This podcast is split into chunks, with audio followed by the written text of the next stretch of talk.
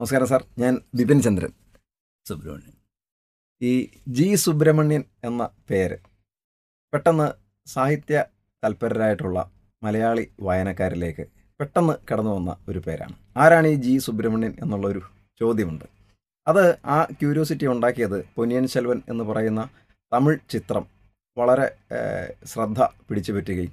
അതോടൊപ്പം തന്നെ പൊന്നിയൻ സെൽവന്റെ മലയാളം തർജമ ആദ്യമായി ഒരു വായനാ സമൂഹത്തിലേക്ക് എത്തുകയും ചെയ്യുന്നു. അപ്പോൾ അതിന്റെ വിവർത്തകൻ ആര് എന്നുള്ള ഒരു ക്യൂരിയോസിറ്റി വായനക്കാർക്കുണ്ടാകുന്നു. ജി സുബ്രഹ്മണ്യൻ എന്നുള്ള ഒരു പേര് കാണുന്നു. ഇന്നേ വരെ അങ്ങനെ ഒരു പേര് കേട്ടിട്ടില്ല. അപ്പോൾ നമ്മൾ ജി സുബ്രഹ്മണ്യൻ എന്ന വ്യക്തിയുടെ പശ്ചാത്തലം നോക്കുമ്പോൾ തൃശ്ശൂർ സെന്റ് തോമസ് കോളേജിൽ സുവോളജി പഠിക്കുന്നു. അതിനുശേഷം എസ് ബി ടിയിൽ ഒരുപാട് കാലം വർക്ക് ചെയ്യുന്നു. സാഹിത്യ രംഗവുമായിട്ട് യാതൊരു ബന്ധവും പുലർത്താത്ത ഒരു മനുഷ്യൻ ഒരു സുപ്രഭാതത്തിൽ പെട്ടെന്ന് ഒരു വലിയ കൃതിയുടെ വിവർത്തനവുമായിട്ട് വരുന്നു. എന്തുകൊണ്ട് ഇത്രയും കാലം അങ്ങനെ ഒരു സംരംഭത്തിന് ഒരുങ്ങിയില്ല? എന്തുകൊണ്ട് കൽക്കിയുടെ പൊന്നിയിൻ സെൽവൻ തന്റെ ആദ്യത്തെ വിവർത്തന സംരംഭമായിട്ട് തിരഞ്ഞെടുത്തു? എന്തായിരുന്നു അതിന്റെ ഒരു പ്രസക്തി? എന്തായിരുന്നു അത്തരമൊരു വിവർത്തന സംരംഭത്തിലേക്ക് കടക്കാനുണ്ടായ സാഹചര്യം എന്നൊക്കെ വായനാ സമൂഹത്തിന് അറിയാനായിട്ട് വലിയ താല്പര്യമുണ്ടാകും. അത്തരം കാര്യങ്ങളിലേക്ക് ഒന്ന് കിടന്നാൽ സന്തോഷമായിരുന്നു. ആദ്യമായി തന്നെ താങ്കൾ പറഞ്ഞ മാതിരി തന്നെ സെന്റ് തോമസ് കോളേജിൽ ബിരുദാനന്ദ ബിരുദവും കഴിഞ്ഞ് സ്റ്റേറ്റ് ബാങ്ക് ഓഫ് ട്രാവൻകൂറിൽ ജോലി ചെയ്തു. ജോലിയുടെ ആവശ്യമായി പല സ്ഥലത്തും ട്രാൻസ്ഫറും പല സ്ഥലത്തും ജോലി ചെയ്യേണ്ടി വന്നിട്ടുണ്ട്. അതിന്റെ റിസ്ക് ഉണ്ടായിരുന്നു റെസ്പോൺസിബിലിറ്റി ഉണ്ടായിരുന്നു. ചെറുപ്പത്തിൽ പുസ്തകങ്ങൾ ധാരാളം വായിക്കുന്ന ഒരു മനുഷ്യനായിരുന്നു എങ്കിൽ പോലും നമ്മുടെ ജോലിയിൽ നമ്മൾ ചെയ്യേണ്ട ആത്മാർത്ഥത കാരണം പുസ്തകങ്ങളുടെ വായനയെല്ലാം അല്പത്തേരത്തേക്ക് മാറ്റി വയ്ക്കേണ്ടി വന്നു. ജീവിതം തിരക്ക് പിടിച്ചതായി.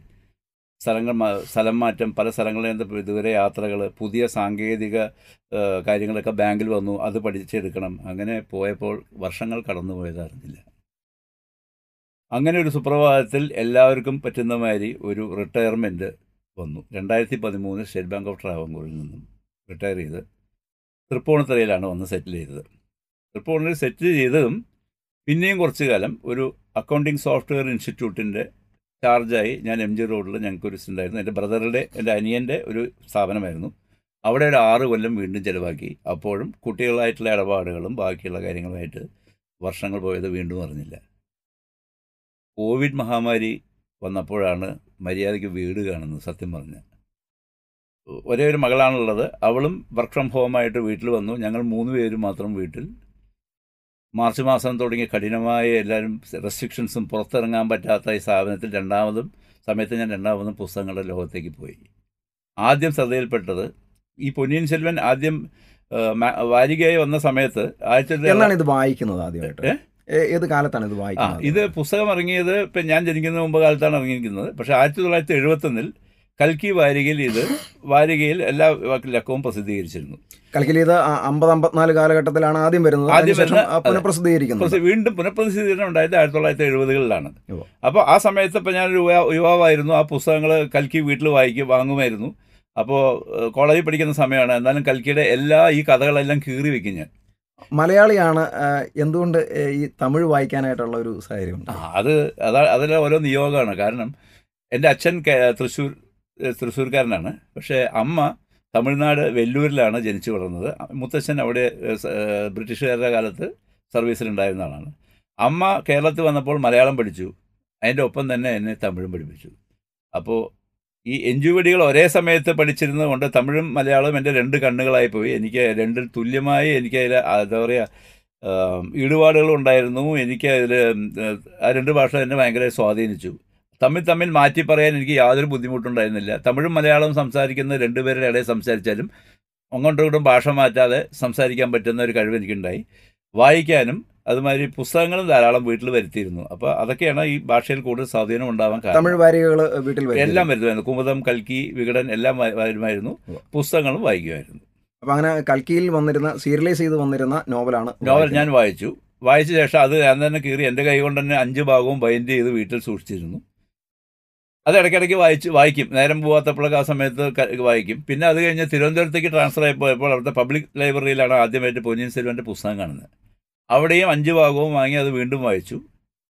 പിന്നെ കാലം കഴിഞ്ഞു. ആദ്യത്തെ നമ്മുടെ കൃതിയെല്ലാം പൊടിഞ്ഞ് പേപ്പറെല്ലാം പൊടിഞ്ഞു പോയി. അങ്ങനെ ഇരിക്കുന്ന സമയത്താണ് വാനതി പതിപ്പകം എന്ന് പറഞ്ഞ തമിഴ്നാട്ടിലെ ഒരു പുസ്തകം വളരെ വില കുറഞ്ഞ വിലയ്ക്ക് തുച്ഛമായ വിലയ്ക്ക് തന്നെ ഈ പുസ്തകം അവർ പ്രസിദ്ധീകരിച്ചു. ഞാൻ ആമസോണിൽ അഞ്ച് ഭാഗവും വാങ്ങി അന്ന് കോവിഡ് തുടങ്ങുന്ന മുമ്പ് വീട്ടിൽ വെച്ചിരുന്നു. അപ്പോൾ ഒരു സുപ്ര ഒരു ദിവസം വെറുതെ എടുത്ത് ആദ്യത്തെ ഒന്ന് ഒന്നുകൂടി വായിക്കാമെന്ന് വെച്ച് വായിച്ചപ്പോൾ സ്വതം ഈ എഴുതിയിരിക്കുന്ന മലയാളത്തിലാക്കിയാൽ എങ്ങനെയിരിക്കുമെന്ന് ഞാനൊന്ന് ആലോചിച്ച് നോക്കി. അതിന്റെ പരിണാമമാണ് ഈ പുസ്തകം. ഈ വാനതി പതിപ്പകം ഇറക്കിയിരുന്ന തമിഴ് എഡിഷനും ഇപ്പോൾ മലയാളത്തിലേക്ക് കൊണ്ടുവന്നിരിക്കുന്ന എഡിഷനും തമ്മിലുള്ള സാമ്യങ്ങൾ എന്തൊക്കെയാണ്? വ്യത്യാസങ്ങൾ എന്തൊക്കെയാണ്? വ്യത്യാസങ്ങൾ എന്താണെന്ന് വെച്ചാൽ ഒന്ന് അത് തമിഴിൽ ആ അതിന്റെ പുസ്തകത്തിന് സ്പേസിങ് കുറവാണ് ചെറിയ പുസ്തകമാണ്. അതുകൊണ്ട് അത് രണ്ടായിരം പേജൊക്കെ കവിഞ്ഞ് വരും. നമ്മുടെ പുസ്തകമാണ് മോഡേൺ ടൈപ്പ് ഇപ്പം ചെയ്തതാണ്.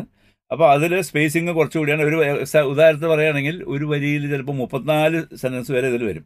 അപ്പോൾ ഈ ഒറ്റ കാരണം കൊണ്ട് തന്നെ എന്റെ പുസ്തകത്തിന് പേജ് കുറവാണ്. അത് ആയിരത്തി ഇരുന്നൂറോളം പേജ് പേജ് വന്നിട്ട് രണ്ട്. ലക്കം കൂടി ഉണ്ടാവും ഉണ്ടാവുന്നത്. പിന്നെ വെച്ചാൽ ഭാഷയുടെ ഇത്. ഭാഷ എന്ന് പറഞ്ഞാൽ ഒരു വാക്ക്. ഇപ്പോൾ വന്ധ്യദേവൻ ഒരു ക്യാരക്ടറാണ് അത് തമിഴിൽ എഴുതുമ്പോൾ വാ ഇൻ ദിയ ദേവൻ അങ്ങനെ എഴുതുക. അപ്പോൾ ഏഴോ എട്ടോ വാക്ക് വരും. മലയാളത്തിൽ എഴുതിയാൽ നാല് വാക്ക് നിൽക്കും. കുന്തവൈ എന്ന് എഴുതുമ്പോൾ ആറ് വാക്ക് വരും. മലയാളത്തിൽ കുന്തവ ഉള്ളൂ അപ്പോൾ ഇത്രയും അക്ഷരങ്ങൾ വരുമ്പോൾ സ്വാഭാവികമായിട്ട് പുസ്തകത്തിന്റെ പേജ് കുറയും. അതാണ് അതിന്റെ അതാണ് ഒരു വലിപ്പം കുറയും അല്ലാതെ ഇത് അബ്രിഡ്ജിലല്ല. അല്ല എത്രമാത്രം സംഗ്രഹം ഉണ്ടായിട്ടുണ്ട്? സംഗ്രഹം ചെയ്തതെന്ന് വെച്ചാൽ ഈ പുസ്തകത്തിൽ പ്രധാനപ്പെട്ട കാര്യമാണ് ഡയലോഗ്. വെച്ചാൽ ഒരുപാട് സംഭാഷണങ്ങൾ വരുന്നുണ്ട്. അത് എവിടെയും ഒന്നും കുറച്ചിട്ടില്ല. പിന്നെയുള്ളത് തഞ്ചാവൂരും തമിഴ്നാട്ടിലെ പ്രകൃതി വർണനയാണ്. അവിടെ ചെറുതായിട്ടൊന്ന് കട്ട് ചെയ്യുന്നല്ലാതെ അതിന് ഞാൻ കാര്യമായി ചെയ്തില്ല. പിന്നെ വരുന്നത് ആത്മകഥങ്ങളാണ് ഇതിലെ ഏറ്റവും വലിയ പ്രശ്നം. വാരികയെ വരുന്ന കാരണം കൽക്കി അതല്പം വിസ്തരിച്ച് തന്നെ എഴുതിയിരിക്കുന്നത്. ഇപ്പോൾ ഉദാഹരണത്തിന് വന്നു തരാം അരുൺമൊഴി ഒന്നാൻ ചോദിക്കുന്ന ഒരു രംഗമുണ്ട്. പൂങ്കഴലി എന്നെ നിനക്ക് ഓർമ്മയുണ്ടോ? അപ്പോൾ ഇതിന് ഉത്തരം വരുന്നത് ഓർമ്മയുണ്ടെന്ന് മാത്രമേ പൂങ്കള്ളി പറയുന്നുള്ളൂ. പക്ഷേ ഈ നോവലിൽ ആത്മകഥത്തിൽ ഒരു മൂന്നാൽ പേജാണ് പോകുന്നത്. ഓ ശരി. അപ്പൊ അത് ഇക്കാലത്തെ വായനക്കാർക്ക് എത്ര കണ്ട് ദഹിക്കും? അത് കഥയുടെ സ്പീഡ് കുറയ്ക്കുമോ എന്നുള്ള സംശയമുള്ള അവിടെ മാത്രം ചെറിയൊരു സെൻസറിങ് നടത്തി. രണ്ട് പേജ് എന്നുള്ളത് രണ്ട് പാരഗ്രാഫായി കുറച്ചിട്ടുണ്ട്. ഇത് സിനിമയെ സംബന്ധിച്ച് ഈ ഒരു കാര്യം നമുക്ക് സിനിമയായിട്ടുള്ള ഒരു താരതമ്യം ഉറപ്പായിട്ടും വായനക്കാർ ഈ സിനിമയുടെ വരവോടുകൂടി ഈ കൃതി ഒരുപാട് മലയാളത്തിലേക്ക് തർജമ ചെയ്യപ്പെട്ടിട്ടുള്ള ഈ കൃതി ഒരുപാട് വാങ്ങിക്കുന്നുണ്ട് വായിക്കുന്നുണ്ട്. അപ്പോൾ ഈ കൃതിയും സിനിമയും തമ്മിലുള്ള സാജാത്യ വൈജാത്യങ്ങൾ എന്തായിരുന്നു? അത് ഈ കൃതിയോട് നീതി പുലർത്തുന്ന ഒരു അവതരണമാണ് ഇങ്ങനെയൊക്കെയുള്ള ചോദ്യങ്ങൾ സിനിമയുടെ പ്രേക്ഷകർ എന്നുള്ള നിലയിലും വായനക്കാരെന്നുള്ള നിലയിലും സ്വാഭാവികമായിട്ടും മലയാളികൾക്ക് അത്തരത്തിലുള്ള ഒരു ക്യൂരിയോസിറ്റി ഉണ്ട് ശരിയാണ് ശരിയാണ്. സിനിമ അതും എടുത്തിരിക്കുന്ന മണിരത്നം എന്ന പ്രഗത്ഭനായ സംവിധാനമാണ്. ആ സത്യം പറഞ്ഞാൽ ആ സിനിമയെല്ലാം അദ്ദേഹം എടുത്ത സിനിമയെല്ലാം അദ്ദേഹത്തിന്റെ തന്നെ സൃഷ്ടികളാണ്. അതിന് ഇപ്പോൾ ഈ പൊന്നിയിൻ സെൽവനെ നമുക്ക് പൊന്നിയൻ സെൽവൻ സിനിമ എന്ന് പറയാൻ പറ്റില്ല. അത് ബേസ്ഡ് ഓൺ പൊന്നിയൻ സെൽവൻ എന്ന് മാത്രമേ നമുക്ക് പറയാൻ അത്. മണിരത്നത്തിന്റെ ഒരു പൊന്നിയൻ സെൽവൻ ആഖ്യാനം അദ്ദേഹത്തിന്റെ ഒരു വർക്കാണ് അത് വർക്കാണത് അതിനെ നമുക്ക് ചോദ്യം ചെയ്യാനോ വിമർശിക്കാനോ ഉള്ള നമുക്കില്ല. പക്ഷെ മാത്രമല്ല അദ്ദേഹത്തിന് ബുദ്ധിമുട്ടുകളുണ്ട്. ഇത്രയും വലിയൊരു കഥ. ഈ കഥ കിടക്കുന്ന സ്പാനാണ് ഏറ്റവും രസം. ഒരു കർക്കിടക മാസം പതിനെട്ടാം തീയതി തുടങ്ങി. അടുത്ത എന്താ പറയുക ശിവരാത്രി എല്ലാം കഴിഞ്ഞ് പൊങ്കൽ കഴിയുന്ന സമയത്താണ് കഥ. ഒരു ആറേഴ് മാസത്തെ സമയത്തിലാണ് ഈ കഥ മുഴുവൻ നടക്കുന്നത്. അത്രയും സ്പീഡുള്ള ഒരു കഥ ഈ മൂന്ന് മണിക്കൂറിൽ ഒതുക്കുക എന്ന് പറഞ്ഞാൽ നിസ്സാര കാര്യമല്ല. ആറ് മണിക്കൂറായാലും ബുദ്ധിമുട്ടാണ്. അപ്പോൾ വേറൊരു പ്രൊജക്ട് ഡയറക്ടറായ രാജമൗലി സാർ പറഞ്ഞു ഇതൊരു വെബ് സീരീസ് ആയിട്ട് എടുക്കാം എന്നല്ലാതെ സിനിമയായിട്ട് ഏറ്റെടുക്കാൻ ബുദ്ധിമുട്ടാണ് എന്നാണ് രാജമൗലി ഇത് നൂറ്റൻപത് ദിവസം കൊണ്ട് ഇതിന്റെ ഷൂട്ടിംഗ് കഴിഞ്ഞു എന്ന് പറഞ്ഞപ്പോൾ അസാധ്യം എന്നുള്ള അതെ അതെ. അപ്പൊ അദ്ദേഹം പറഞ്ഞു ഇതെടുക്കാൻ പറ്റില്ല എന്നാണ് പറഞ്ഞത്. പക്ഷേ മണിരത്നം ചെയ്യാൻ പറ്റാത്ത കാര്യമൊന്നുമില്ല. പുള്ളി അല്ല നേരത്തെയും ഒരുപാട് ചലച്ചിത്ര ശ്രമങ്ങൾ നടന്നിട്ടുണ്ട്. എം ജി ആർ ഇതിന്റെ റൈറ്റ്സ് അതെ അപ്പോൾ അൻപത്തി എട്ടിൽ ഇത് എം ജി ആർ വലിയൊരു പടമായിട്ട് ജമിനി ഗണേശനെയും വൈജയന്തി മാലയും പത്മിനിയും എല്ലാം ഉൾപ്പെടുത്തിക്കൊണ്ടുള്ള വലിയൊരു സ്റ്റാർ കാസ്റ്റോട് കൂടി അപ്പോൾ അദ്ദേഹത്തിന് ഒരു അപകടം സംഭവിക്കുക. ഒരു ആറുമാസം അദ്ദേഹത്തിന് അതിൽ പ്രവർത്തിക്കാതിരിക്കാൻ പറ്റുകയും പിന്നീട് അതിന്റെ ബജറ്റ് വൈസ് ഒക്കെ നോക്കുമ്പോൾ അത്. നടക്കാതിരിക്കും. പിന്നീട് എൺപതുകളിൽ മണിരത്നവും കമലഹാസനും കൂടി ഇതിനെ പറ്റിയിട്ട് ആലോചിച്ചിരുന്നു. കമലഹാസൻ അതിന്റെ റൈറ്റ് വാങ്ങുകയും അത് നടക്കാതിരിക്കുകയും പിന്നീട് ഒരു രാഖി എന്ന് പറയുന്ന റൈറ്ററെ കൊണ്ട് ഇതൊരു ടി വി TV series ആക്കി. സീരീസ് ആക്കാനായിട്ടുള്ള ഒരു ശ്രമം നടന്നു. പലരും അത്തരത്തിലുള്ള ശ്രമങ്ങൾ നടത്തിയിരുന്നു. നമുക്ക് ഒരുപാട് അഡാപ്റ്റേഷൻ സീൻ ഉണ്ടായിട്ടുണ്ട്. പണ്ട് അവൈഷൺ അവൈ ഷൺമുഖൻ രാജരാജ ചോളൻ എന്ന് പറഞ്ഞിട്ട് ഇതിനെ ബേസ് ചെയ്തുകൊണ്ട് നാടകങ്ങൾ ഇറക്കിയിരുന്നു. ഒരുപാട് നാടക ശ്രമങ്ങൾ നടന്നിരുന്നു. അപ്പോൾ ഇത്തരം ശ്രമങ്ങൾക്കെല്ലാം ശേഷം ഇപ്പോഴാണ് അതിന്റെ ഒരു ചലച്ചിത്ര രൂപമായിട്ട് പ്രേക്ഷകർക്ക് കാണാനായിട്ട് പറ്റിയത്. ഇപ്പോഴായിരിക്കാം അവർ അതിന്റെ ഒരു സാമ്പത്തിക കാലാവസ്ഥ ഉണ്ടായത്. ആ ഒരു കാഴ്ച ഇപ്പോൾ എഴുത്തിലേർപ്പെട്ട ഒരാൾ എന്നുള്ള നിലയിൽ ഈ സിനിമാ കാഴ്ചയും എഴുത്തും തമ്മിൽ ഒന്ന് താരതമ്യം ചെയ്യുമ്പോഴത്തേക്ക് കൽക്കിയുടെ എഴുത്തിൽ നിന്ന് എന്തൊക്കെ മാറ്റങ്ങളാണ്? ഇപ്പോൾ ഫസ്റ്റ് പാർട്ടേ വന്നിട്ടുള്ളൂ സെക്കൻഡ് പാർട്ടിനെ പറ്റി നമ്മൾ സംസാരിക്കുന്നത് അതിന്റെ ഒരു പ്രേക്ഷകരോട് ചെയ്യുന്ന അനീതിയായിരിക്കും പക്ഷേ എങ്കിൽ പോലും ആ ഫസ്റ്റ് പാർട്ട് വന്നിരിക്കുന്ന ആ കാഴ്ചയും എഴുത്തും തമ്മിലുള്ള ആ ഒരു താരതമ്യം നടത്തുമ്പോൾ അത് പ്രേക്ഷകർക്ക് അറിയാൻ കൗതുകമുള്ള ഒരു കാര്യമായിരിക്കുമല്ലോ കുറച്ചുകൂടി ഇതിനകത്ത് ആഴ്ന്ന് മുങ്ങിയ ഒരാളെന്നുള്ള നിലയിൽ എന്റെ സംസ്കാരം അറിയാവുന്ന ഒരാളെന്നുള്ള നിലയിൽ അതിനെപ്പറ്റിയുള്ള ഒരു അഭിപ്രായം കേട്ടാൽ നന്നായിരുന്നു. എല്ലാവർക്കും എന്തായിരുന്നു ഒരു തെറ്റിദ്ധാരണ എന്തെങ്കിൽ കൽക്കി ഇത് ചെന്തമിഴ് എന്ന് വെച്ചാൽ ഈ സംഘകാലത്തെ തമിഴിൽ എഴുതിയെന്നാണ് എല്ലാവരും വിചാരിച്ചത്. അല്ല വളരെ മനോഹരമായ തമിഴിലാണ് ഈ പുസ്തകം എഴുതിയിരിക്കുന്നത്. പിന്നെ അദ്ദേഹത്തിന്റെ എന്താ പറയുക മാസ്മരികത എല്ലാ കാഴ്ചകളും നമ്മുടെ കണ്ണിൽ കൊണ്ടുവരും. വായനയിൽ കൂടെ കണ്ണിൽ കൊണ്ടുവരും.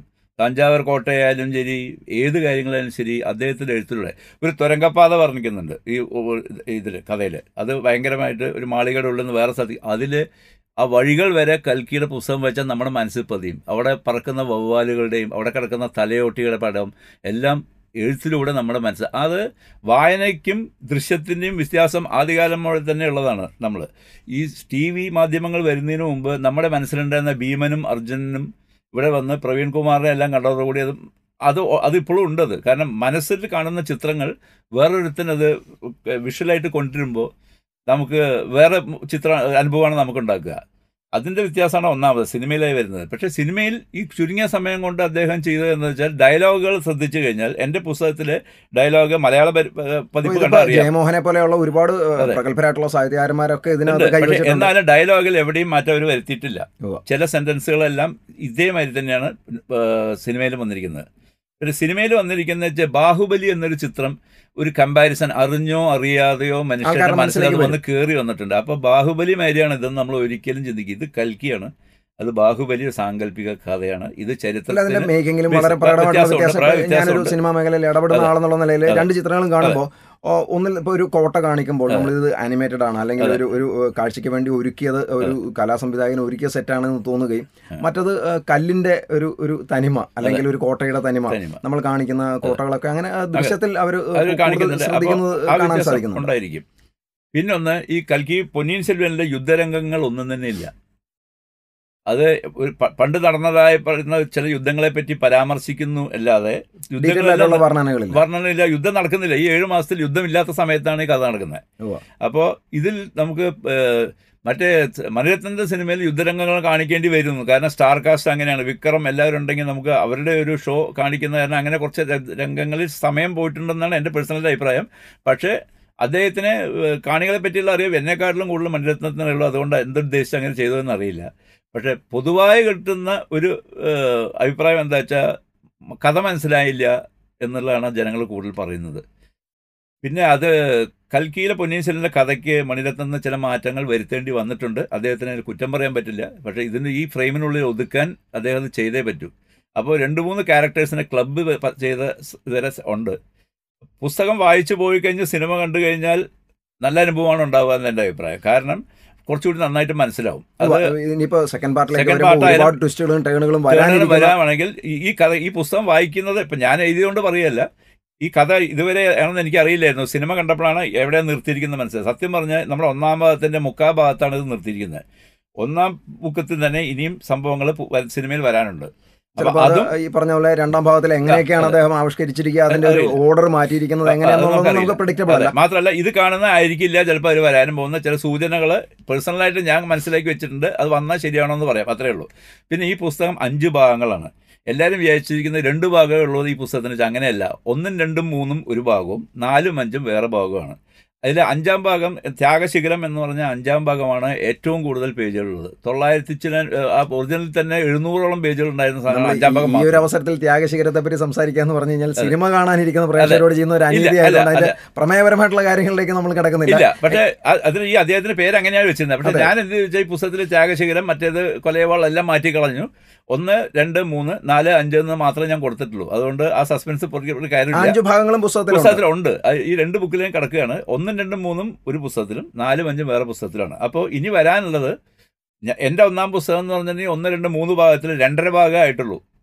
ഇനി അതിലത്തെ കഥ ഇനിയും വരാനുണ്ട്. ഈ രണ്ടാമത്തെ ഭാഗത്തിന്റെ ഫുൾ കഥയും വരാനുണ്ട്. അപ്പോൾ അത് കുറച്ച് ബുദ്ധിമുട്ടാണ് കാര്യങ്ങൾ പക്ഷെ മണിരത്നം അത് എന്തെങ്കിലും സമർത്ഥമായി ചെയ്തിരിക്കുന്ന ഉറപ്പാണ്. പക്ഷേ ഈ പുസ്തകം വായിച്ചു പോയി കഴിഞ്ഞിട്ടുണ്ടെങ്കിൽ നിങ്ങൾക്ക് എന്താ നടക്കുന്നത് പെട്ടെന്ന് മനസ്സിലാവും. കാരണം കുറച്ചുകൂടെ നമുക്ക് ആ കാരണം ഒന്നാം ഭാഗം നമ്മൾ പുസ്തകം വായിക്കാതെ വായിച്ചു. പുസ്തകം വായിക്കാതെ കണ്ടു. അത് മറന്നുപോയി. പിന്നെ ഇടയിൽ പോയി ചെന്ന് കാണാൻ പറ്റില്ല. രണ്ടാം ഭാഗം വന്നപ്പോൾ അത് എന്തായിരുന്നു എന്നൊക്കെ ആലോചിക്കണം. അപ്പോൾ പുസ്തകം വായിച്ചാൽ ഒരു ഒരു അഡ്വാന്റേജ് ആണ്. അത് പറയാതിരിക്കാൻ വയ്യ. ഈ വിവർത്തനത്തിന്റെ പ്രക്രിയയിൽ ഇപ്പോൾ നമുക്ക് ഇംഗ്ലീഷിൽ ഇതിന്റെ ഒരു അഞ്ചോ ആറോ തരത്തിലുള്ള വിവർത്തനം എഴുതിയിട്ടുണ്ട്. ഇപ്പോൾ ഇന്ദിര നീലമേഘത്തിന്റെ. പവിത്ര ശ്രീനിവാസന്റെ സി വി കാർത്തിക് നാരായണന്റെ വരലൊട്ടി രംഗസ്വാമി സുമീത മണികണ്ഠൻ എം രാജാറാം എന്ന് പറഞ്ഞ തഞ്ചാവൂർ കളക്ടറായിരുന്ന ആളുടെ ഇപ്പോൾ രൂപ പബ്ലിക്കേഷൻസ് ഇതേപോലെ കോവിഡ് കാലം സമർത്ഥമായിട്ട് ഉപയോഗിക്കുകയായിരുന്നു അദ്ദേഹം രാജാറാം സാർ രൂപ പബ്ലിക്കേഷന് വേണ്ടിയിട്ട് ഒരു എട്ട് മാസത്തോളം എടുത്തിരുന്നു. ഈ വിവർത്തനത്തിന് വേണ്ടി എത്ര സമയം ചെലവഴിച്ചു? അതിന് ഉണ്ടായിട്ടുള്ള ഫിസിക്കൽ ആൻഡ് മെന്റൽ സ്ട്രെയിൻസ് എന്തായിരുന്നു? അതിന്റെ തയ്യാറെടുപ്പുകൾ എന്തായിരുന്നു എന്നൊന്ന് അറിഞ്ഞാൽ കൊള്ളാം. വിവർത്തന സമയത്ത് നമ്മൾ കംപ്ലീറ്റ്ലി കട്ട് ഓഫ് ആയിരുന്നു പുറം ലോകത്ത് നിന്ന്. നമുക്ക് പുറത്തു പോകാൻ പറ്റില്ല യാത്ര ചെയ്യാൻ പറ്റില്ല. ഒരു ഡി ടി പി കാരനെ പോലും വിളിക്കാൻ നമുക്ക് വയ്യാത്ത അവസരമായിരുന്നു. അപ്പോൾ ഞാൻ ചെയ്തത് രണ്ട് മൂന്ന് കാര്യങ്ങൾ വെച്ചാൽ മൊബൈൽ ഫോണിൽ കൂടെ സ്പീച്ചിൽ കൂടെ ചെയ്തിട്ടുണ്ട്. ഒരു പുസ്തകത്തിൽ കയ്യെഴുത്ത് എഴുതിയിട്ടുണ്ട്. കുറേ എണ്ണം അന്ന് ഒരു Google Malayalam English to Malayalam typing ഉണ്ട് ഗൂഗിളിൽ അതിൽ ചെയ്തിട്ടുണ്ട്. ഇതെല്ലാം കൂടി ഒരുപാട് പ്രഖ്യാപനം ഒരു സ്ഥലത്ത് ഇരുന്നല്ല ചെയ്യുക കുറേ സ്ഥലത്ത് ഒരു സ്ഥലത്ത് പോയി ഇതും. അങ്ങനെ സത്യം പറഞ്ഞാൽ ദിനചര്യ എന്ന് പറഞ്ഞാൽ രാത്രി ആണ് കൂടുതൽ പോവുക. അപ്പോൾ ഒരു പത്ത് മണി തൊട്ട് രണ്ട് മണി വരെയൊക്കെ എഴുതും. അതിന് കിടന്നുറങ്ങി കഴിഞ്ഞാൽ ഉറക്കമൊന്നും വിജയിക്കുകയല്ലേ ഇത് ഒരു പണി തലേ കയറി കഴിഞ്ഞാൽ അങ്ങനെയുള്ളൂ അപ്പോൾ പെട്ടെന്ന് ഉണർന്നു കഴിഞ്ഞാൽ എന്തെങ്കിലുമൊക്കെ ആലോചിച്ച് പിന്നെയും എഴുതും.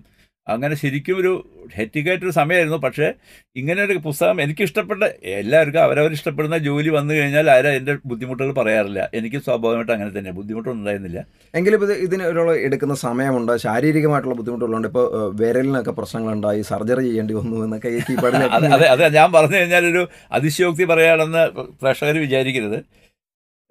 ഈ മൊബൈലും ലാപ്ടോപ്പും ബാക്കി ഐഫോണും എല്ലാം എടുത്തു നോക്കിയപ്പോൾ നമുക്ക് കുറച്ച് ബുദ്ധിമുട്ട് തന്നെയായിരുന്നു. കാരണം രണ്ട് മൂന്ന് വിരലിന് അതിന് അല്ലെങ്കിൽ തന്നെ ചിലപ്പോൾ എന്തെങ്കിലും കാര്യം കുറച്ച് ഷുഗറിന്റെ ആളാണ്. പക്ഷേ ഇത് കൂടുതൽ യൂസ് ചെയ്തുകൊണ്ട് എനിക്ക് ട്രിഗർ ഫിംഗർ എന്നുള്ള അസുഖം പിടിച്ചു. ഒരു വിരൽ മടങ്ങിപ്പോയി. അത് കുറേശ്ശെ കുറേശ്ശായിട്ടാണ് മടങ്ങിയത്. അപ്പോൾ ഇത് ഓവർ വർക്ക് കൊണ്ടായിരിക്കാം.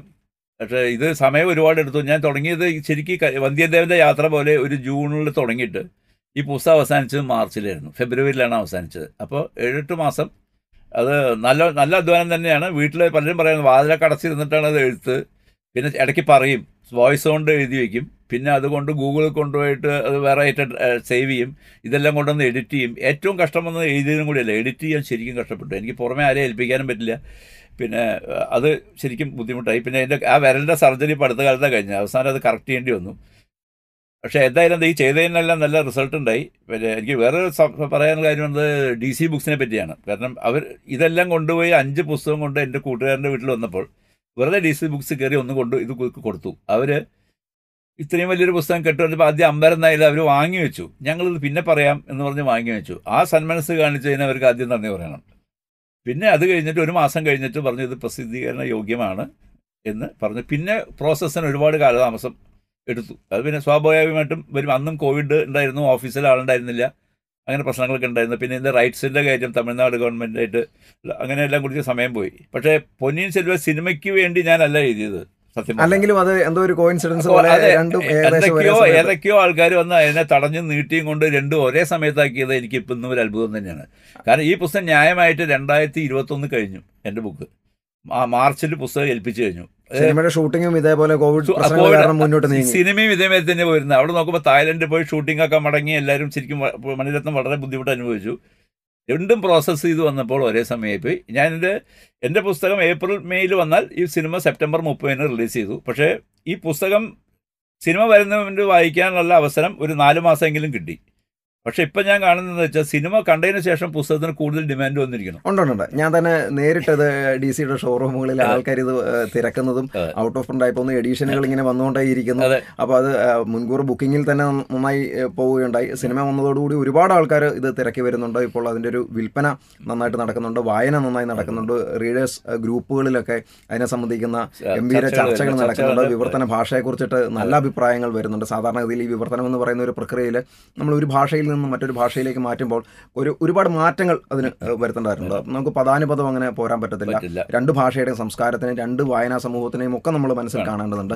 അപ്പോൾ അങ്ങനെ ഈ ഭാഷയിലുണ്ടാക്കിയിട്ടുള്ള ഈ വിവർത്തന ഭാഷയിലുണ്ടായിട്ടുള്ള മാറ്റങ്ങൾ അല്ലെങ്കിൽ തമിഴിൽ നിന്ന് മലയാളത്തിലേക്ക് ഇതിനെ ഒന്ന് മൊഴി മാറ്റുമ്പോൾ ഉണ്ടായിട്ടുള്ള അത്തരത്തിൽ ഭാഷാപരമായി അനുഭവിച്ചിട്ടുള്ള പ്രശ്നങ്ങൾ പ്രതിസന്ധികളൊക്കെ എന്തായിരുന്നു? ഭാഷാ പ്രശ്നം ഒന്ന് കൽക്കിയുടെ എന്താ പറയുക അങ്ങേരുടെ ചിന്താഗതി വിട്ട് ഒരു ഇഞ്ച് പോലും. കാരണം എല്ലാവർക്കും ഈഗോ ഉണ്ട്. ഞാൻ എന്ത് ചെയ്താലും അറിയാതെ എന്നിലെ ഞാൻ ആ കഥയിൽ പ്രവഹിക്കാൻ ചാൻസ് ഉണ്ട്. തീർച്ചയായും. പക്ഷേ അത് വളരെ കർശനമായി രണ്ടും മൂന്നും പ്രാവശ്യം തിരിച്ച് പകർത്തി വായിച്ചതിന് ശേഷം അതെല്ലാം ഞാൻ റിമൂവ് ചെയ്തിട്ടാണ് പുസ്തകം എഴുതിയത്. കാരണം അദ്ദേഹം ഇത്രയും മഹാനായ ഒരു എഴുത്തുകാരൻ എഴുപത് കൊല്ലം കൊല്ലം കാലത്തും ജീവനോട് ഇന്നും നടക്കുന്ന ആൾക്കാർ വായിക്കുന്ന കൃതി ആ മഹാനായ എഴുത്തുകാരന്റെ ആശയങ്ങളിൽ നിന്നും ഒരു കടികട പോലും വ്യത്യാസം വരരുത് എന്നുള്ള നിശ്ചയദാർഢ്യത്തോടിട്ടാണ് ഈ പുസ്തകം ഞാൻ എഴുതിയത്. അത് ഞാൻ വിജയിച്ചു എന്ന് എനിക്ക് അഭിമാനമുണ്ട്. കാരണം അതിൽ അദ്ദേഹം പറയാത്തതായിട്ട് അദ്ദേഹം പറഞ്ഞ ഒന്നും ഞാൻ പറയാതെ ഇരുന്നിട്ടില്ല. അദ്ദേഹം പറയാത്തത് ഞാൻ എഴുതിയിട്ടില്ല.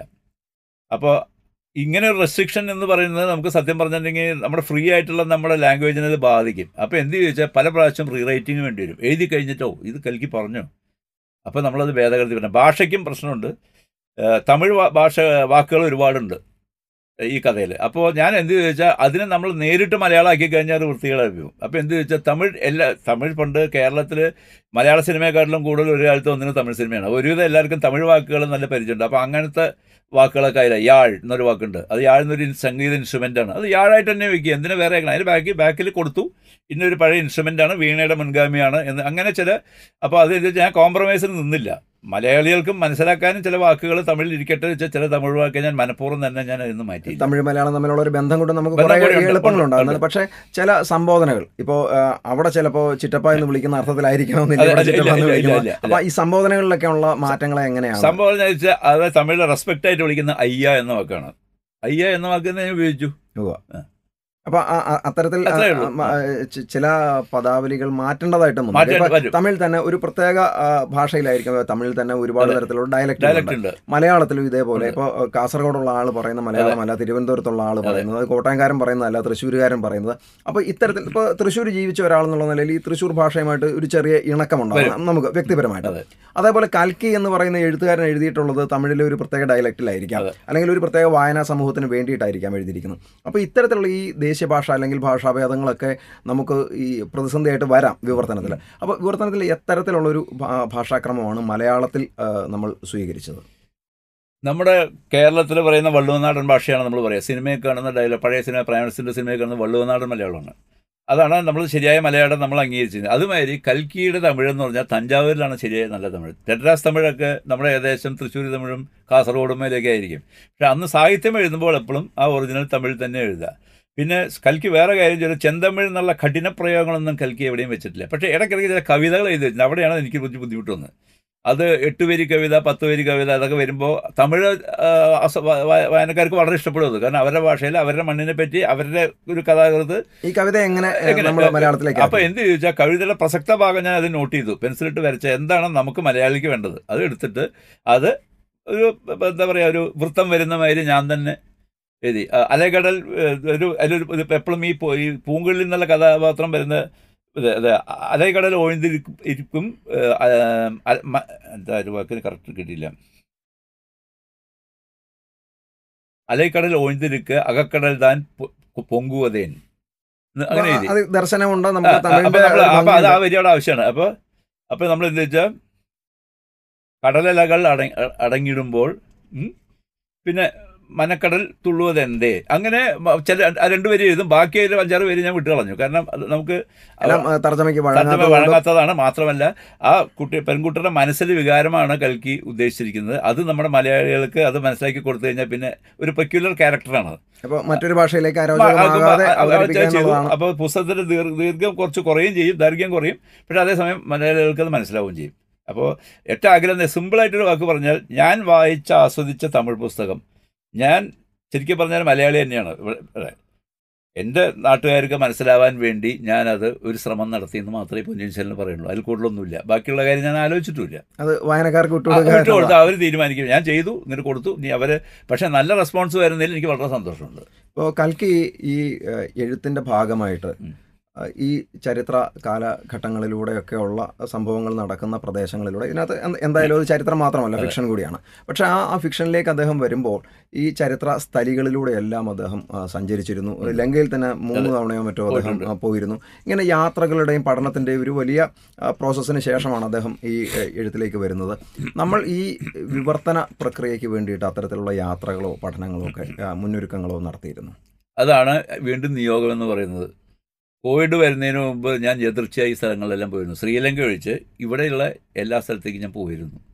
ഇപ്പോൾ ഫേസ്ബുക്കിലും മറ്റും പൊനിയൻ പൊന്നിയൻ സെൽവൻ ഗ്രൂപ്പ് ഉണ്ട്. അവർ ഇത്തരത്തിലുള്ള ഈ ഈ സ്ഥലങ്ങളിലൂടെയൊക്കെ തന്നെ ടൂറുകൾ കണ്ടക്ട് ചെയ്യുന്നുണ്ട്. ഇപ്പോൾ അതൊരു പുതിയ തരംഗമായിട്ട് വരുന്നത് ഒരുപാട് യാത്രകർ ഈ നോവൽ വായിച്ചതിന് ശേഷം അത്തരത്തിൽ യാത്രകൾ പോകുന്നതിനെ കുറിച്ചിട്ട് ഞാൻ അറിയുന്നുണ്ട്. അപ്പോൾ ഇനിയും അത്തരത്തിലുള്ള യാത്രകൾ കണ്ടക്ട് ചെയ്യാനോ അല്ലെങ്കിൽ അങ്ങനെ ഒരു ആൾക്കാരെ ഗൈഡ് ചെയ്യാനോ ഒക്കെ പറ്റുന്ന തരത്തിലേക്ക് അങ്ങനെ ഒരു സംസാരം നമ്മൾ തമ്മിൽ അൺഒഫീഷ്യലായിട്ട് നേരത്തെ അല്ല അത് മലയാളിയുടെ മനസ്സിൽ ഈ പുസ്തകം എത്രത്തോളം വേരോടുന്നു എന്ന് അറിഞ്ഞിട്ട് മാത്രമേ ചെയ്യാൻ പറ്റൂ. തമിഴിന്റെ മനസ്സിൽ അത് വൃക്ഷമായി കഴിഞ്ഞു. വേരില്ല. ഒരു മഹാവൃക്ഷമായ കാരണം അവർ ഇപ്പോഴും ഇതൊക്കെ നടന്നതായിട്ടും അവർ വിചാരിച്ച് അങ്ങോട്ട് പോയി പോയിക്കൊണ്ടിരിക്കുകയാണ്. ഇപ്പം നമ്മളിപ്പോൾ ഇവിടെയൊക്കെ പോകുന്ന മാതിരി എന്താ പറയുക ഹോളി ലാൻഡിലൊക്കെ പോകുന്ന മാതിരിയാണ് ഇവർ ടൂറിന് പോകുന്നത് പുസ്തകം വായിച്ചിട്ട്. ഇപ്പം തന്നെയല്ലേ ഇപ്പോൾ നമ്മുടെ ഇയാളുടെ ഇത് ഷെർലാ ഹോംസിന്റെ ആ വീടെന്ന് പറഞ്ഞ ഒരു സാധനം സങ്കല്പത്തിൽ ബേക്കർ സ്ട്രീറ്റിലേക്ക് നമ്പർ ടെൻ ബേക്കർ സ്ട്രീറ്റിലേക്ക് ആൾക്കാർ പോകുന്നുണ്ട്.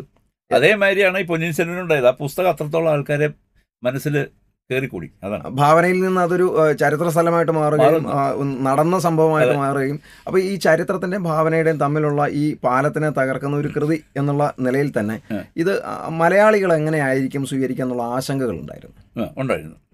ഇത് കാരണം ഇത്രയും തമിഴിൽ ഡീപ്പ് റൂട്ടഡ് ആയിട്ടുള്ള അല്ലെങ്കിൽ അത്രയും ജനകീയമായിട്ടുള്ള കൽക്കിയുടെ തന്നെ ഏറ്റവും പ്രസിദ്ധമായിട്ടുള്ള അപ്പോൾ അദ്ദേഹത്തിന് അക്കാഡമി അവാർഡൊക്കെ കിട്ടുന്ന മറ്റു കൃതിക്കാണെങ്കിൽ പോലും ജനങ്ങളുടെ മനസ്സിൽ കൽക്കി എന്ന് പറയുന്ന വാരികയും ഈ കൽക്കിയുടെ താളുകളിലൂടെ വന്ന ചിത്രങ്ങളും അതിനെപ്പറ്റിയും എനിക്കൊന്ന് ചോദിക്കാനുണ്ട്. അന്ന് ആദ്യത്തെ കൽക്കി വാരികയിലൂടെ വന്ന ആ വരവിൽ മണി ആർട്ടിസ്റ്റ് മണിയം എന്ന് പറയുന്ന ടി വി സുബ്രഹ്മണ്യത്തിന്റെ ചിത്രങ്ങൾ അതിനകത്ത് വലിയ ഇമ്പാക്റ്റ് ആണ് രണ്ടാമത് അതല്ല വന്നിരുന്നത്. നമുക്ക് നമ്മുടെ വിനു എന്ന് പറഞ്ഞൊരു അത് മണിയത്തിന് വരയ്ക്കണമെന്ന് ആഗ്രഹം ഉണ്ടായിരുന്നു. അതിന്റെ ശാരീരിക പ്രശ്നങ്ങൾ കാരണം അത് നടക്കാതെ പോയതാണ്.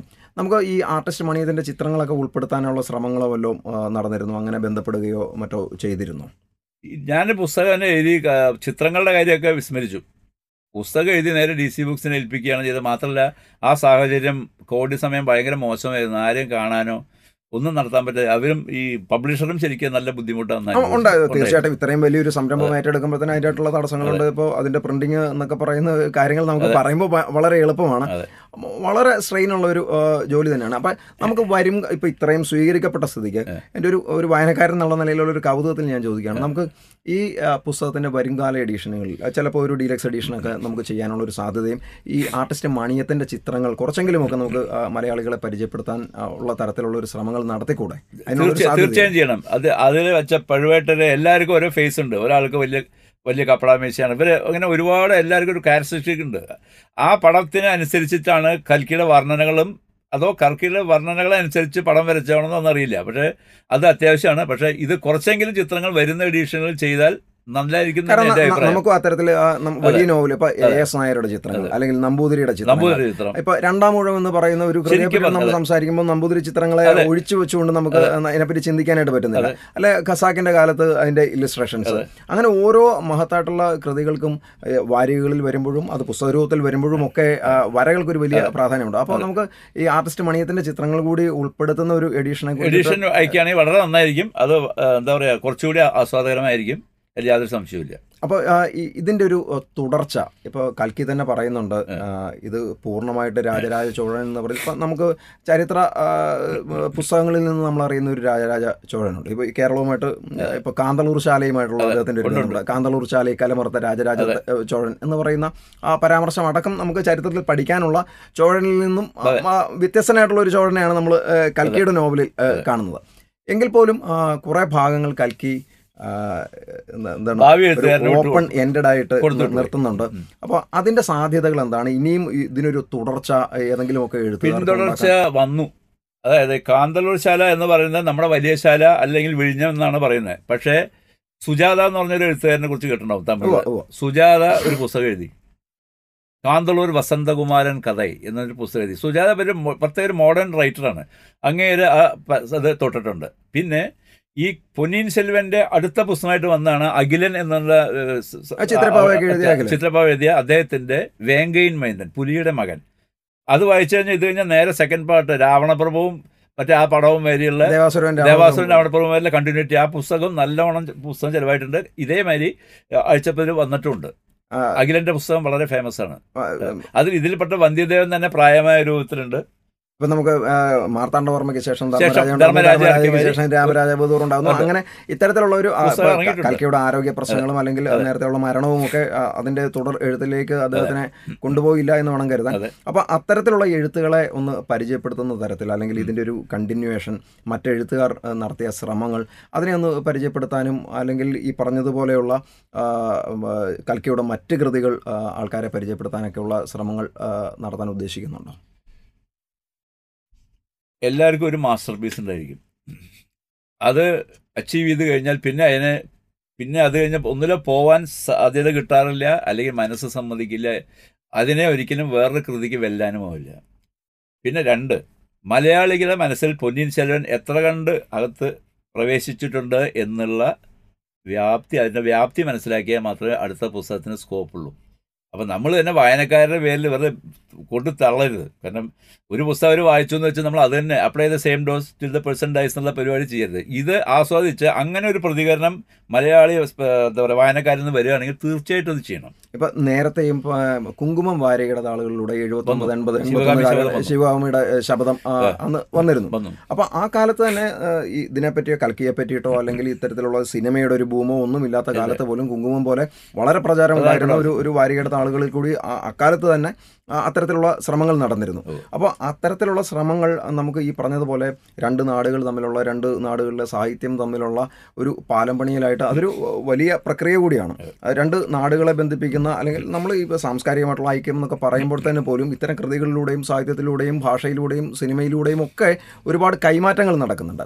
അപ്പോൾ അത്തരം പ്രക്രിയയിൽ തുടർന്ന് ഏർപ്പെടാനുള്ള തടസ്സം എന്താണ്? അല്ലെങ്കിൽ നമ്മളെ ഭയപ്പെടുത്തുന്ന ഘടകം എന്താണ്? അല്ലെങ്കിൽ അതിനോട് ഒരു വൈമുഖ്യം തോന്നുന്നുണ്ടോ? വൈമുഖ്യമല്ല പ്രാക്ടിക്കലായിട്ടുള്ള ബുദ്ധിമുട്ടാണ്. കാരണം തമിഴ്നാട്ടിൽ ശിലാലിതങ്ങൾ ചെപ്പേടുകൾ എല്ലാ കാര്യങ്ങളും ഉണ്ടായിരുന്നു സത്യം പറഞ്ഞാൽ ഈ ചോഴ ചേര പാണ്ഡ്യന്മാരെല്ലാവരും ഇന്റർ കണക്റ്റഡ് ആയിരുന്നു. നമ്മുടെ ചേരന്റെ മക്ക മകളെ ചോഴൻ വിവാഹം കഴിച്ചിട്ടുണ്ട്. അങ്ങനെ ഒരുപാട് ഇന്റർ കണക്റ്റഡ് ആയിരുന്ന സ്ഥലത്ത് ഈ തമിഴ്നാടിൽ എല്ലാത്തിനും അടിസ്ഥാനമായ എന്താ പറയുക ചരിത്രരേഖകൾ ലഭിച്ചുകൊണ്ട് അവർ കഥ എഴുതാൻ പറ്റി. നമ്മളവിടെ പറ്റിയത് ആ ലിങ്ക് ഇല്ലാത്തതാണ്. എനിക്ക് പറഞ്ഞാൽ അവിടുന്ന് തുടർച്ചയായിട്ട് ഈ കാന്തളൂർ ശാലയ്ക്ക് എന്താ സംഭവിച്ചത്? നമ്മുടെ ടി ഡി രാമകൃഷ്ണന്റെ നോവലും മറ്റും ഭാവനാത്മകമായിട്ട്. മറ്റും പക്ഷേ വരുന്നുണ്ട്. ഇതിൽ തന്നെ കൽക്കീഴിൽ തന്നെ ഒരു കഥയുണ്ട്. കാരണം ഇതിൽ കണ്ഠരാദിത്യ ചോരൻ എന്ന് പറഞ്ഞൊരു കഥാപാത്രം വരുന്നുണ്ട്. ആ അദ്ദേഹം സാധാരണ പെട്ടെന്ന് മരിച്ചു പോയതാണ് കൽക്കി ചെയ്തിരിക്കുന്നത്. പക്ഷേ അയാളെ കേരളത്തിലേക്ക് ഒന്ന് കാണാതാവുകയിരിക്കുന്നത് അതാണ് ചരിത്രം പറയുന്നത്. തമിഴ്നാട്ടിൽ ചരിത്ര പുസ്തകങ്ങൾ കാണാൻ അങ്ങനെയാണ് മേർക്ക് മറൈന്ത തേവരെന്നോ എന്തോ അങ്ങനത്തെ ഒരു വാക്കാണ് ഉപയോഗിച്ചിരുന്നത്. കാരണം പുള്ളി കാണാതെ. ശരിക്കും പറഞ്ഞാൽ അതൊക്കെ ഓരോ കഥയ്ക്ക് ഓരോ തുടക്കമാണ് ശരിക്കും. ഇപ്പൊ നമ്മുടെ ഈ സഖ്യ സഹ്യപർവതത്തിന്റെ അപ്പുറവും. നമുക്കൊരു തടസ്സമുണ്ടെങ്കിൽ. പോലും നമ്മൾ ചരിത്രപരമായിട്ട് അങ്ങോട്ടും ഇങ്ങോട്ടും. ബന്ധങ്ങളും ഉണ്ടായിരുന്നു വാങ്ങലുകൾ ഒരു ഉണ്ടായിരുന്നു. കാരണവുമില്ലാതെ രാജരാജ ചോഴൻ കേരള ചേരനാട് ആക്രമിക്കേണ്ട കാര്യമില്ല. സംതിങ് ഹാസ് ഹാപ്പൻഡ് അപ്പൊ അതിന് തീർച്ചയായിട്ടും പൊളിറ്റിക്കലി എക്കണോമിക്കലി ഒക്കെ ഉള്ള കാരണങ്ങൾ ഉണ്ടാകും കാരണങ്ങളുണ്ടാകും. അപ്പൊ നമ്മൾ ഈ രാജരാജ ചോഴൻ എന്ന് പറയുന്ന ഒരു വാക്ക് ആദ്യം കേൾക്കുന്നത് ഒരു പക്ഷേ ചരിത്ര പുസ്തകങ്ങളിലൂടെയല്ല. ഇരട്ടൈവാൽ കുരുവി എന്ന് പറയുന്ന പറഞ്ഞാത്ത രാജരാജ ചോഴൻ ഞാൻ പാട്ടിലൂടെ കരികാലൻ കെട്ടിവയ്ത്താൻ കല്ലണ ഒരു പാട്ടുണ്ട്.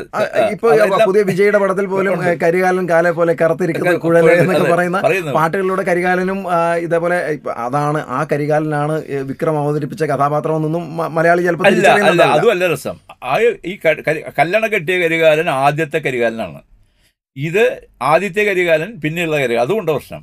ഇത് എത്രയോ വർഷം മുമ്പ് കിട്ടിയതാണ് കല്ല കല്ലണ മോടെ എനിക്ക് കാർ ഓടിച്ചു പോകാനുള്ള ഭാഗ്യം കൂടി ഉണ്ടായി. കഴിഞ്ഞ പ്രാവശ്യം തഞ്ചാരു പോയപ്പോൾ അപ്പോൾ അത് ഭയങ്കര ഒരു സൃഷ്ടി തന്നെ. അയാൾ ഇതാണ് ഇത് കിട്ടിയത്. അത് ചെയ്തതെന്ന് വെച്ചാൽ അങ്ങേരുടെ അടുത്തുണ്ടായിരുന്ന ഈ യുദ്ധം കഴിഞ്ഞ് വന്ന കുറേ തടവുകാരുണ്ടായിരുന്നു. അവരെ കൊണ്ടും എല്ലാം കൂടിയും ഇത് കെട്ടിച്ച അവർ വീരനാരായണ ഏരി പണിതതും ചോഴന്മാരാണ്. അവർ കാവേരി വെള്ളത്തിന് കാവേരി എന്ന് പറയുന്ന ജലത്തിന് എങ്ങനെയാണ് ഇറിഗേഷൻ യൂസ് ചെയ്യുക എന്നുള്ള ഭയങ്കരമായിട്ടുള്ള ചെയ്ത ഒരു പരിപാടി ആ കല്യാണം ഇപ്പോഴും കാലത്തിന് എന്താ പറയുക കാലത്തിന്റെ കൈകൾക്ക് കരുത്തില്ല നമ്മൾ സിനിമയിൽ കാണുന്ന സ്ട്രക്ചറുകളുണ്ട് അതെ. നമ്മൾ ഇപ്പൊ രാജരാജ ചോഴന്റെ ഏറ്റവും വലിയ സംഭാവനകളായിട്ട് നമ്മൾ പറയുമ്പോൾ ചരിത്രത്തിൽ നമ്മൾ പഠിക്കുമ്പോഴും ഇയാൾ കെട്ടിയ കെട്ടിടങ്ങൾ അല്ലെങ്കിൽ. ക്ഷേത്രങ്ങൾ ഈ നിർമ്മിതികൾ നേരിട്ട് പോയി കണ്ടു കഴിഞ്ഞപ്പോൾ ഇതിന്റെ ഒരു ബ്യൂട്ടി എത്രത്തോളം സിനിമയിൽ വന്നിട്ടുണ്ട് നമ്മൾ നോവലിൽ എത്രത്തോളം അതിനെ വർണിച്ചിട്ടുണ്ട് ഈ ഭൂമിശാസ്ത്രം എത്രമാത്രം സിനിമ കാണുന്ന സിനിമ കാണുമ്പോൾ നമ്മൾ മറ്റൊരു മറ്റൊരു കാഴ്ചയാണ് കാണുന്നത്. നോവലിൽ കാണുന്ന കാഴ്ചകൾ എന്തായിരുന്നു?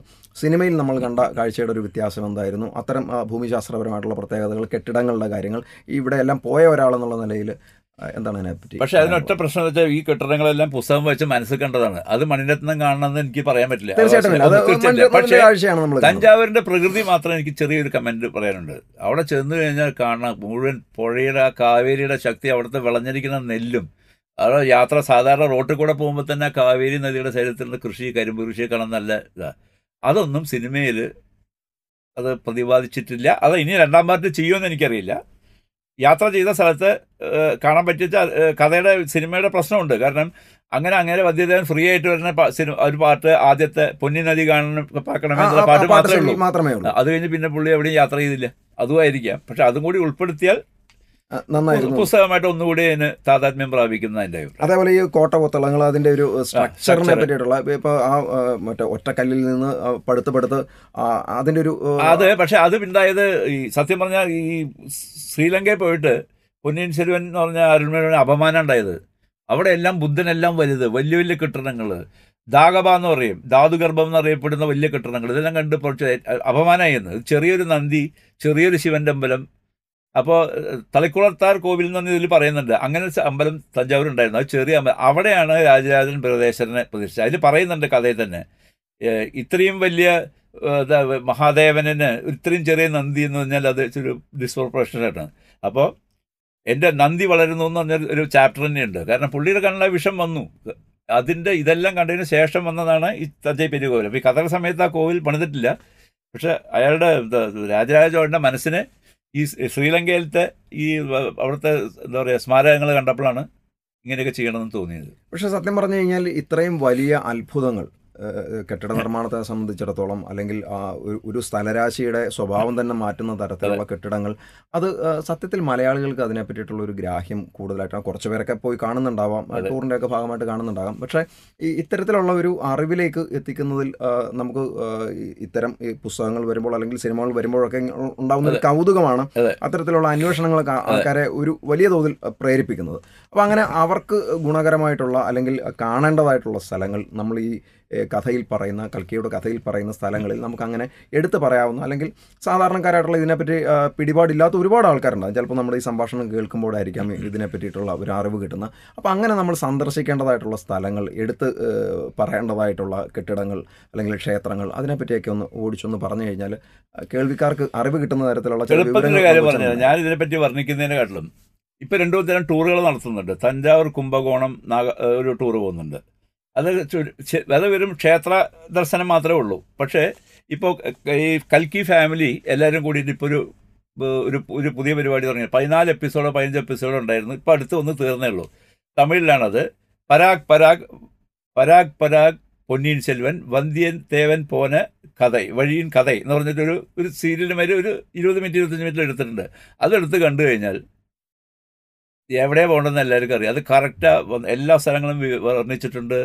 അത് അതിനെപ്പറ്റി കഥേനെയും ഈ സ്ഥലത്തിനെയും പറ്റി കണക്ട് ചെയ്തിട്ടുണ്ട്. ഇപ്പോൾ ഉടയാർകുടി എന്ന് പറഞ്ഞ വലിയ ചെപ്പേടുള്ള സ്ഥലം അവിടെ പോയിട്ടുണ്ട്. അതുമാതിരി കൽക്കി താമസിച്ചിരുന്ന വീട്ടിലേക്കും പോകുന്നുണ്ട്. പുത്തമംഗലം എന്ന സ്ഥലത്താണ് തഞ്ചാവൂർ ഡിസ്ട്രിക്റ്റിൽ തിരുച്ചിറപ്പള്ളിയുടെ അടുത്താണ് ഈ സ്ഥലം. അവിടെയും സന്ദർശിക്കുന്നുണ്ട്. ആ സീ വെബ് സീരീസ് ഒന്ന് കണ്ടാൽ തമിഴാണത് മലയാളം ഇല്ല. പക്ഷെ അത് ആരെങ്കിലും മലയാളത്തിലേക്ക് ആക്കിയാൽ അത്രയും സൗകര്യമായിരിക്കും. അത് കണ്ടു കഴിഞ്ഞാൽ ഈ സ്ഥലങ്ങളായിട്ട് കൂടുതൽ നമുക്ക് അടുപ്പം തോന്നും. എന്തായാലും കൽക്കി എന്ന് പറയുന്ന മഹാനായിട്ടുള്ള ഒരു റൈറ്റർ അപ്പോൾ അദ്ദേഹത്തെ പറ്റിയിട്ട് ഈ പടമൊക്കെ വരുന്ന സാഹചര്യത്തിലാണ് പല ആൾക്കാരും. അന്വേഷിച്ച് തുടങ്ങുന്നത്. അല്ലെങ്കിൽ അദ്ദേഹം ഒരു സ്വാതന്ത്ര്യ സമര സേനാനിയായിരുന്നു. ചെറിയ പ്രായത്തിൽ തന്നെ ആ ദേശീയ പ്രസ്ഥാനവുമായിട്ട് ബന്ധപ്പെട്ട് ഒരുപാട് ജയിൽവാസം അനുഭവിക്കുകയും ഒരുപാട് കഷ്ടതകൾ അനുഭവിക്കുകയും അതിനോടൊപ്പം തന്നെ ഒരു മനുഷ്യൻ ഇത്രയും എഴുതാൻ പറ്റുമോ എന്ന് നമുക്ക് അത്ഭുതം കൂറുന്ന തരത്തിലുള്ള തര അത്രയും വിപുലമായി എഴുതുകയും കൽക്കി പോലുള്ള ഒരു വലിയ ജനകീയ പ്രസിദ്ധീകരണത്തിന്റെ പത്രാധിപരായിട്ടിരിക്കുകയും അതിന്റെ പ്രസിദ്ധീകരണ ചുമതലയിൽ ഏർപ്പെടുകയും ഇത്രമാത്രം ജോലി ഒരു മനുഷ്യൻ ചെയ്തു എന്ന് നമുക്ക് അത്ഭുതം തോന്നുന്ന തരത്തിലുള്ള പ്രവർത്തനങ്ങൾ ചെയ്തിട്ടുള്ള ഒരു മനുഷ്യനാണ്. ആ മനുഷ്യനെ മലയാളത്തിലേക്ക് എത്തിച്ചു എന്നുള്ളതിൽ ഒരു വായനക്കാരൻ എന്നുള്ള നിലയിൽ വായനക്കാരുടെ മുഴുവൻ പ്രതിനിധി എന്നുള്ള നിലയിൽ ഉള്ള നന്ദി അറിയിക്കുന്നുണ്ട്. എന്തായാലും ഇത്രയും വിവരങ്ങൾ ഇത്രയും ഫാക്റ്റുകൾ ഉണ്ടായിരുന്നു രസകരമായിട്ടുള്ള വിവരങ്ങൾ ഉണ്ടായിരുന്നു സിനിമയുമായിട്ടുള്ള താരതമ്യ ചർച്ചകൾ ഉണ്ടായിരുന്നു. എന്തായാലും രസകരമായിട്ടുള്ള ഈ സംഭാഷണത്തിന് ഒരുപാട് നന്ദി പറയുന്നു. ഡി സി ബുക്സിന്റെ പേരിൽ ഡി സി ബുക്സിലൂടെയാണ് ഈ പുസ്തകം പുറത്തു വന്നിരിക്കുന്നത്. അതും ഒരു വലിയ നേട്ടമാണ് മലയാളിയെ തമിഴ് സംസ്കാരത്തിലേക്ക് പരിചയപ്പെടുത്തി കൊടുത്ത ആ വലിയ പ്രവർത്തനത്തിന് നന്ദി പറഞ്ഞുകൊണ്ടും ഈ സംഭാഷണത്തിന് നന്ദി പറഞ്ഞുകൊണ്ടും എല്ലാ സന്തോഷവും നന്മകളും നേരുന്നു. തുടർന്നും ഇത്തരത്തിലുള്ള വിവർത്തന ശ്രമങ്ങൾ അങ്ങയുടെ ഭാഗത്തു നിന്ന് ഉണ്ടാകുമെന്നുള്ള പ്രതീക്ഷയോടുകൂടി തന്നെ നമുക്ക് ഈ സംഭാഷണം ഒന്ന് വൈൻഡപ്പ് ചെയ്യാം. നമസ്കാരം.